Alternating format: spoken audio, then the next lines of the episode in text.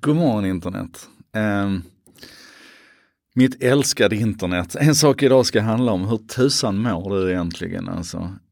Så här, i helgen i söndags så dök det först upp en delning ifrån Henrik Julin på Facebook.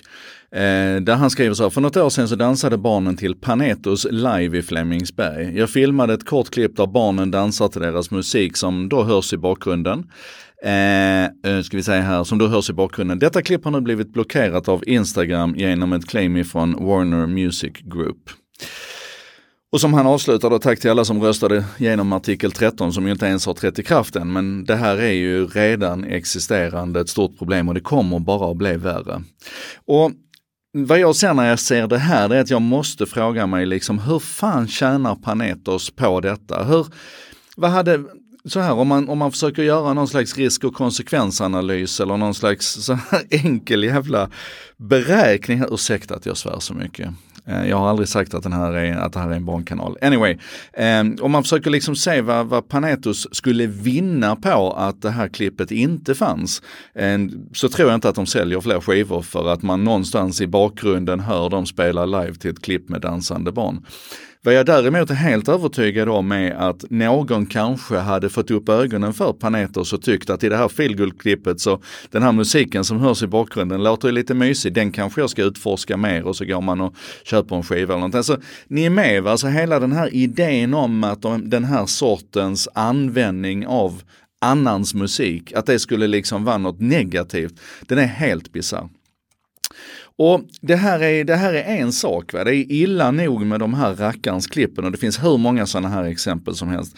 Men det är nästan ännu värre när det här slår emot hårt arbetande kreatörer. Det finns en kille som heter Olly, han kallas för The Mumbo Jumbo, eller That Mumbo Jumbo tror jag att hans konto heter på Twitter och på YouTube. Han är alltså en stor YouTubare. Han har varit igång sedan den 30 mars 2012. Han har ett veckopubliceringsschema där han nästan varje dag i veckan publicerar en video där han tipsar om olika coola grejer man kan göra i Minecraft, lite andra spel och så här. Och han har, jag ska se här hur många följare han har. Han har väl en rätt så stor following tror jag. Mumbo Jumbo. Han har 3 miljoner subscribers. Hans klipp ligger på någonstans mellan... Oj, nu gick det igång musik här, förlåt. Hans klipp ligger på någonstans mellan 0,5 miljon och uppåt i visningar. Och han är stenseriös. Så en jäkla god kille. Han ägnar sig inte alls åt något av det här krigandet och eländet. Alltså han är... Man bara känner sig, vilken härlig snubbe han är. Och han har då försökt göra allting rätt upphovsrättsmässigt runt sina klipp, så att han har gått och köpt musik ifrån en beatmaster som de kallas, som heter Polar tror jag han heter va? Proleter heter han, Proleter. Som skapar sådana här klassiska YouTube-beats, och det har då Olly använt i sina intros och sina outros. Och om hans klipp är liksom aldrig mindre än 10 minuter, ofta uppemot 15, 20, 30 minuter långa, så är det här introt och outrot där han använder musiken, det är kanske ett par sekunder bara. Va? Ni vet, klassiska intro, outro och klassisk sån här beat då. Och det som då händer är att han vaknar i söndags, jag ska titta på mina anteckningar, han vaknar i söndags och upptäcker att det ligger 400 anmälningar från Warner Chappell mot hans videos, vilket då betyder att det här är också automatiserade anmälningar, de här 400, han kan ju se på mejlen då, va? Det har liksom trillat in med 5 sekunder emellan, typ. Och det som då händer, det är att YouTube plockar bort de här 400 filmerna, skickar ett mejl till Olly där de säger att vi har fått besked om att det verkar som om din musik används i de här klippen, det är då via Content ID, att används musik i de här klippen som du inte har rätt att använda, och därför har vi plockat bort dem tills vidare och du kan nu bestrida det här.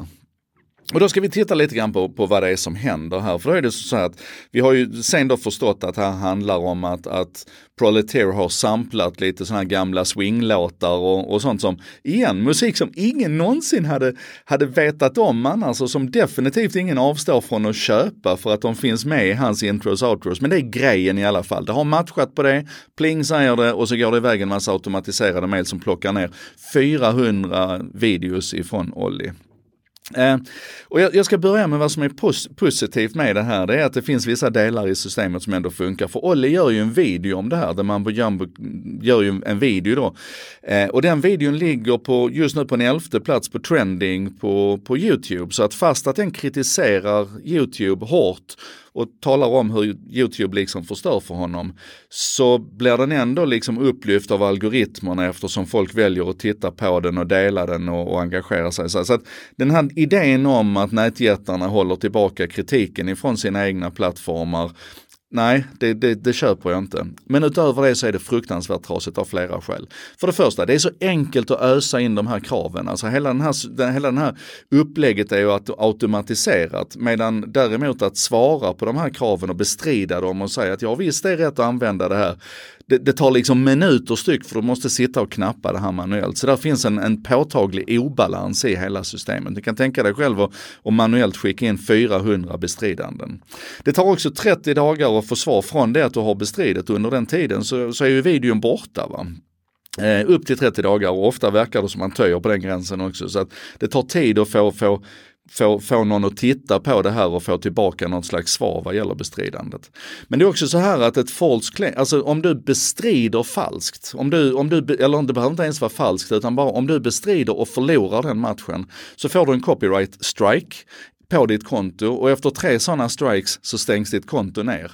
Så du måste alltså vara helt 100 på att du kommer att vinna om du bestrider.